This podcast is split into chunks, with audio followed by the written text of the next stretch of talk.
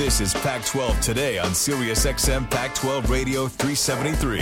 Here's Sean O'Connell and Jeff Schwartz. What's going on with the Sun Devils? Welcome to hour number two. Sean O'Connell, Jeff Schwartz. Hod Rabino joins us to hopefully answer that and many other questions. Hod, what's going on? Not, not a problem, guys. Thanks for having me on. So, uh, what is going on with the Sun Devils? Uh, this it felt like huge splash news when it came out, but you know, the cycle keeps turning. There's a bunch of other stuff going on in the world of college sports and sports in general. So, uh, is there anything, I guess, momentous that has happened so far with this investigation into the alleged recruiting violations committed by Arizona football? Uh, there really is, hasn't been anything momentous uh, happening, and as you can imagine, these investigations really, for the most part, do get handled uh, in the background. And these investigations by the NCAA are notorious for taking a long time until a school does get a no- notice of allegations and a- any sanctions to follow to follow after that. Now, granted, there have been some articles with uh, some details that you know may seem more damning than others. But uh, there really hasn't been, uh, I don't think, any re- really developments from uh, the initial uh, story that came out uh, cl- close to two weeks now. But isn't the initial story, while the infractions probably aren't that bad, Mhm. isn't, the, isn't isn't the story basically that hey, um, no one else was doing this, and we, we don't know obviously someone else, and, and they were so brazen with it, right? I mean, they were so they did it in the facility with cameras around. They took pictures. Well, like to me, that feels like the story here is that it just it was so brazen, rather than than the actual cheating that happened. Well, look, I mean, as far as the allegations itself, I, I mean, yes, I, I, on, the, on the surface, the allegations do either do seem very serious when you do bring allegedly recruits on campus, not only during a recruiting dead period, but a recruiting dead period that was done due to COVID 19. And as we know, ASU was one of the uh, programs that was affected more than others, uh, missing uh, uh, three games in a season that was supposed to be seven games long to begin with. So sure, I mean, you look at the optics, and the optics uh, are, aren't really great uh, to begin with, but there is a lot of he said, she said, and there have been articles even just a, just a few days ago alleging that that person A from from ASU was was, was doing this, and just because the person involved at ASU cannot uh, comment due to ongoing NCAA investigation, they can't really bring the truth uh, out there to light. And let's not forget that it really comes to a few former disgruntled former employees that are the ones that, that, that are bringing these allegations. And I think just by the nature of that dynamic, you're not always going to get the the true picture. You're not always always going to get the full context. Now, I will say, uh, on the other hand, that it would be naive to think that ASU did not violate any rules whatsoever. It would be naive to to think that ASU is not going to receive any kind of level of sanctions uh, in, in the future. But I do think at the same time that there is some stuff that's being out there in various media outlets that uh, is really questionable um, ev- evidence, if you will, uh, concerning the Arizona State and those allegations that it's been painting probably a picture that is much more harsher than the reality would suggest. So one of the big things with with the whole excuse me with the allegations coming out was uh, this alleged the, the, presence of this dossier that I think was the word people used mm-hmm. that there yeah. was this binder full of photos and you know text messages and whatever else. Who has seen that? Has I mean, you guys, you've got great sources in the program. Have you seen it? Like, do we know what that looks like? Is it one employee's like I'm keeping tabs on all this because I'm disgruntled? Is it a collection? Do we have any idea what that that so-called evidence or that proposed evidence actually is against Arizona State? Well, look, what what I know that uh, it definitely wasn't an effort of one uh, former disgruntled employee. It really has been a collection of a few a few of those individuals. I was told that uh, the, the dossier, while I have not seen all the evidence in it, the dossier was really uh, just around a dozen pages long, and and I think there was some reports out there earlier when this investigation came to light, suggesting that the dossier was three times more than it really than it really actually is. I was told that even though the dossier is about 13 pages long, that sometimes you would have just one page of the dossier just with one uh, with with one item, and it's not like these pages are are back to front, full uh, from the, from the, full of details. But uh, as far as who saw it, uh, I know that both uh, Arizona State's compliance department and the and the NCAA have seen uh, have, have seen this dossier.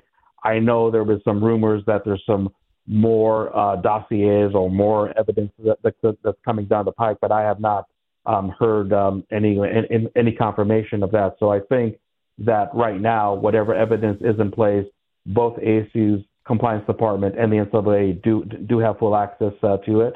And as you can imagine, uh, really uh, for the entire month of June, practically uh, both uh, bodies are just are just going over that dossier with with a fine tooth comb and and just going detail by detail to see what exactly is um, an allegation that can turn into uh, really, really damning evidence and uh, what uh, allegations out there can, can you really poke holes in, in, terms of in terms of validity. But uh, yes, I mean I, I, I do know that uh, there are uh, screenshots of, of emails and pictures and uh, and make, maybe maybe some videos there too.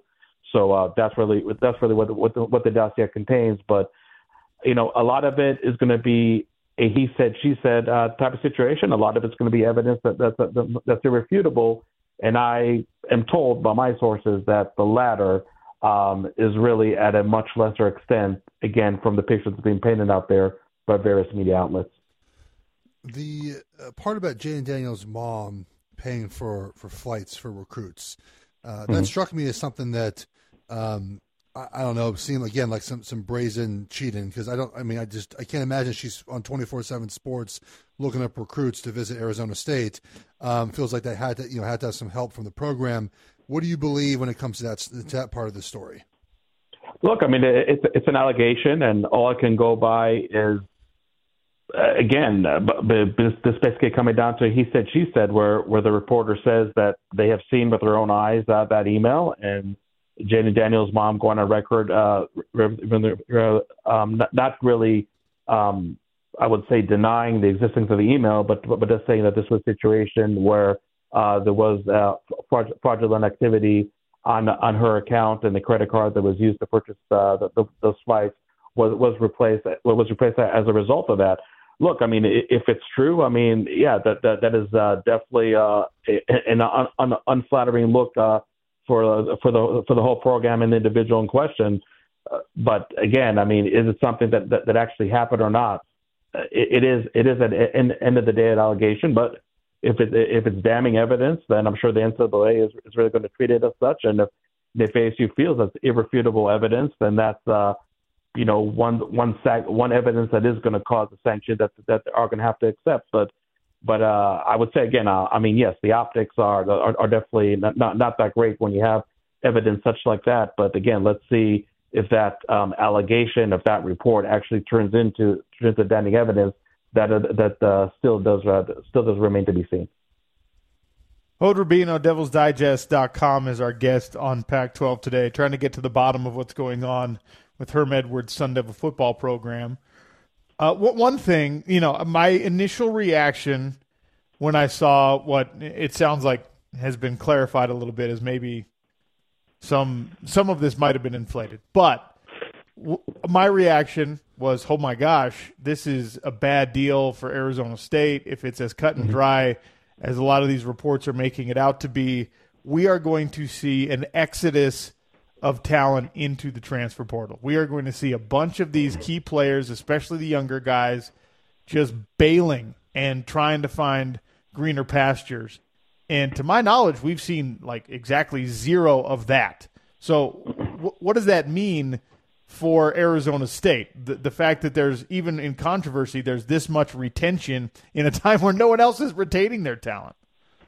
Look, at the end of the day, whether you're going to produce one article or 10 articles in the span of the last two weeks with allegations, until those allegations are proven, until ASU feels that there's so much irrefutable evidence right now that they do need to take action in whether it's self-imposed actions, uh, personnel decisions, uh, fines. I mean, what, what, whatever the case may be. I mean, these are still right now in the, in the realm in the realm of allegations. And I know that in today's media world, and I'm part of that media world, uh, there's definitely a rush to some sometimes uh, you know shoot first and and, and ask, ask questions later.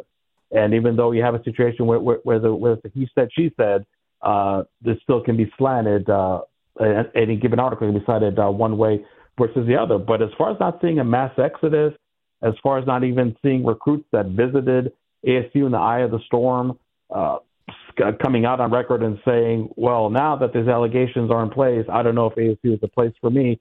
You're, you're, you're, you're simply not seeing that because, again, right now it's still a, a matter of allegations. And nobody should be surprised at this point, no matter how much damning evidence does come out, that notice of allegations and and possible sanctions only only going to come out in the in the 2022 uh, calendar year. And when you look at Arizona State objectively in terms of the level of talent they have compared to their Pac-12 foes, this is by far one, one, one of the best teams in the conference and a team that legitimately has a chance not only to win the Pac-12 South, in my opinion, but also to win the, the, the Pac-12 conference crown.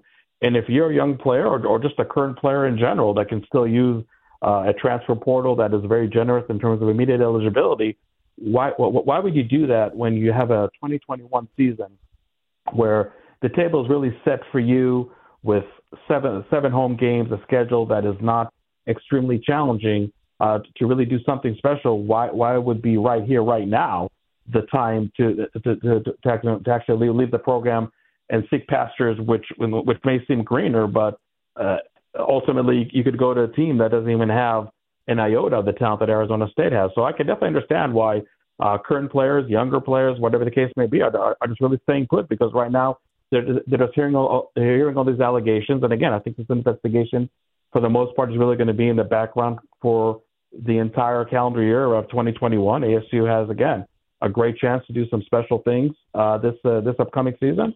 And when the calendar flips to 2022, uh, only then maybe we're going to hear about no allegations and, and some sanctions after. But that's going to be following a 2021 season where again Arizona State is poised uh, to have uh, one, one, one hell of a campaign ahead of them. I, I'm just, I've been this way for a couple months now, and Sean can back me this. I, I just don't kind of get the ASU hype. Uh, I like Jayden Daniels a lot. I think mm-hmm. actually he'll be a better pro than he might be a, a college quarterback. But I just I just kind of don't see it. Like I, I, think you look at Utah and USC in the South. I'm not very high on, on, USC in general. Oregon, Washington. I just don't see Arizona State having a good chance to win the conference. Yet I seem to be in the minority um, wh- what about them really has you thinking that, that they're you know they, they have a chance to win the conference? Well, basically, you, you just look at the, at the number of returning players, and I'll and I'll and I'll preface what I'm about to say is that I understand that because of the NCAA eligibility freeze, every team, whether it's the Pac-12, Power Five conferences, or just all across the landscape of college football, was able to retain a lot of talent because of that uh, eligibility freeze, and some players were just um, hesitant, especially on a team like Arizona State, who only played uh, four games in 2020, to actually test the NFL draft waters. But when I hear that even some of those players uh, were kind of questioned, maybe in a good way, by NFL scouts, why didn't these players, especially on defense, uh, elect to declare for uh, the NFL draft that, that, that took place like a, a couple of months ago? When you just look at just the sheer level of talent, especially on defense, when he got all Pac-12 selections um, up in the up and down the roster, players that have been proven not only in 2020 but really going back to 2019 and 2018. When you look at a, at a ground attack that was absolutely punishing, even in losses, and you can look at a game like like ASU like, at USC for the season opener. Uh, USC for the three and a half quarters simply did not have a, an answer to Arizona State's running game. And by the way, those two running backs, uh, Chip, Chip Trayanum and Rachaad White, well, they were both newcomers last year. So now when they're one year older, one year wiser, as the saying goes, uh, being in the strength and conditioning program uh, of, of, of Arizona State, you can only imagine how much better they're going to be uh, next year. The offensive line pretty much uh, re- returns intact. So I just think you just have a lot of proven talent uh, from la- from last year returning, and both Utah and USC in comparison to ASU, did have some did have some kind of talent drain.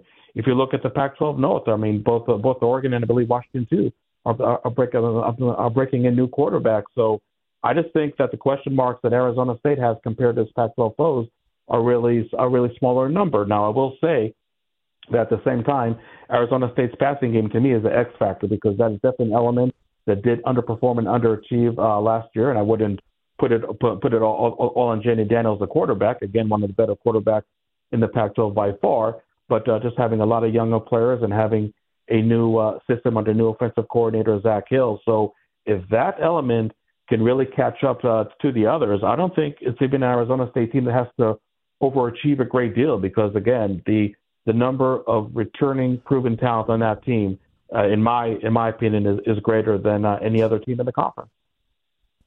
Last thing for me before we let you go, the uh, you you highlighted that running back room. You also mentioned the defensive line. What mm-hmm. position group are we going to be talking about? Like, let's say it is as successful of a season as, as the optimists hope it is. What position group is going to be credited with that? It, it can't just be the Jayden Daniels show, obviously. So, who's going to get the sure. love, or who will be the ones that were like, well, look, it's because of that D line? Yeah, I mean, again, you can look at it in two different ways. Uh, as I mentioned a minute ago, I think that the Arizona State passing game has to take that next step forward, has to play up to its capabilities. There's a lot of talent over there, mostly unproven. I think uh, one uh, huge uh, addition is, that, is a transfer, ironically, from, from Utah, uh, Bryan Thompson, uh, a player that did, did put up some impressive numbers at times over there in Salt Lake City. And if he can uh, really play up to uh, to his full potential and be healthy the entire season, I think that he can lead a, a very successful Arizona State passing game, and again led by one of the better quarterbacks in the Pac-12 and Jayden Daniels. But if I'm looking at the at the other side of the ball, look, as we know, the, the uh, when it comes to the Pac-12, uh, you're really going to live live and die by the play of, of your defensive backfield. And when I look at the four starters uh, at cornerback and at safety for the Sun Devils, you have two six-year uh, seniors, two fifth-year seniors. So the amount of experience that you have just in that unit itself, uh, I think is going. I think is really going to pay pay off and pay off in spades off, uh, for the Sun Devils. Look, any coach is going to tell you that it's great to have talent, but uh, there's really no substitute to, for for experience. And it's not only, and it's not that the defensive line and linebacker don't have an, don't have experienced players over there because they definitely do. But I think uh, if you do not have a formidable, experienced defensive backfield in the Pac-12, uh, you're you're really going to be, uh, be behind the eight ball more, more oftentimes than not. So for Arizona State to have a successful season, you just have that defensive backfield again to just really play up to its capabilities. Doesn't have to overachieve, doesn't have to do anything crazy stat wise, because again, you just have a lot of uh, proven players over there that can definitely lead the charge uh, for Arizona State. And again, in the Pac-12, if you don't have an answer for the aerial attacks in that conference uh, of any given Saturday, you're going to be in big trouble. And Arizona State, at least on paper, definitely has uh, those weapons to combat all the uh, very talented passing games it's going to face in 2021. We know recruiting opened up in earnest uh, June 1st. Uh, uh, teams have been able to host recruits now. They've been able to put on camps and private workouts. Um, how is this uh, or this recruiting period gone for the Sun Devils since uh, they opened up in June 1st? Well, uh, they definitely had uh, more visitors uh, than they would want to in the month of June, which isn't exactly Chamber of Commerce weather uh, here in Tempe. But uh, I think uh, in, the, in the next uh, uh, couple of weeks, ASU could could be getting some good news, even uh, good news from some uh, four-star prospects that, that, that have been on campus in the, in the previous week. And uh, I think the most notable thing that did happen uh, during during the month of June is the commitment of four-star running back uh, Tevin White from from Virginia is actually ranked uh, in the top 10 of all, all-purpose uh, backs in the, in the in the 2022 class. And ironically, um, not only did Tevin White visit Arizona State literally a couple days after that first article came out with the nose of allegations, he was actually uh, in the Phoenix metro area uh, days and days before. So he was he was actually you know in the neighborhood, if you will, when when, when the story first broke uh, uh, to begin with and the fact that uh, such a high caliber prospect as as as Tevin White uh, is really able to see that investigation for what it is, uh, just allegations at this point with with nothing proven, and now he gets to hear what you and I don't get to hear as ASU side uh, behind, closed doors. I think that was a great sign uh, for, for Arizona State. So it'll be interesting to see uh, with all the bevy of recruits uh, that they did uh, bring bring on campus for both official and, and some of the visitors in, in an unofficial capacity to see what Arizona State can do in, in actual uh, in actual commits, let alone signings l- later on in December. But I think that uh, you know it's a class that maybe right now hasn't really started on a strong, resounding step. But I don't think that was really ever the scenario for Arizona State because I think the good news was going to come uh, maybe more in July than in June. And I think uh, throughout the season, and obviously if ASU was having the type of season everybody's expecting to have, I think a lot of dominoes can fall into place with this with this recruiting class. Hod, thanks so much for your time. Looking forward to the season. Two months away. Absolutely. Thanks for having me, guys. Hod Rabino, devilsdigest.com. Lots to unpack from that conversation. Stewart Mandel still set to join us in about 10 minutes. Sean O'Connell, Jeff Schwartz, Pac 12 today.